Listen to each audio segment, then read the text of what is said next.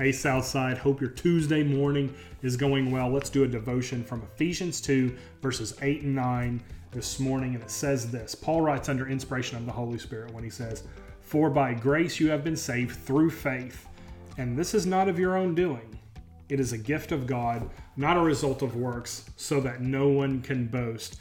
Hey, look, this fall, falls really well into some of the points I've been making uh, the last few Sundays regarding uh, everything that we have in Jesus is a gift. Everything we have in Jesus is a mercy and a grace given by Him. And our salvation is 100% grace, 100% mercy. We don't deserve it.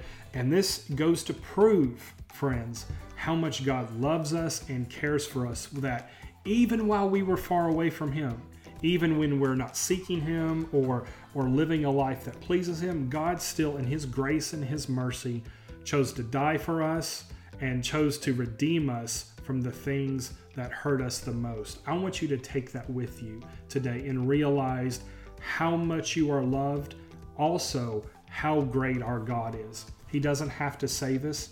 His hands aren't tied. He does it simply because He loves you and wants His glory to be shown in your life and how you live in front of others. Know this today God loves you, He saves you, He took the initiative to do this for you and for His glory. Hey, this has been Pastor Stephen with your morning devotional.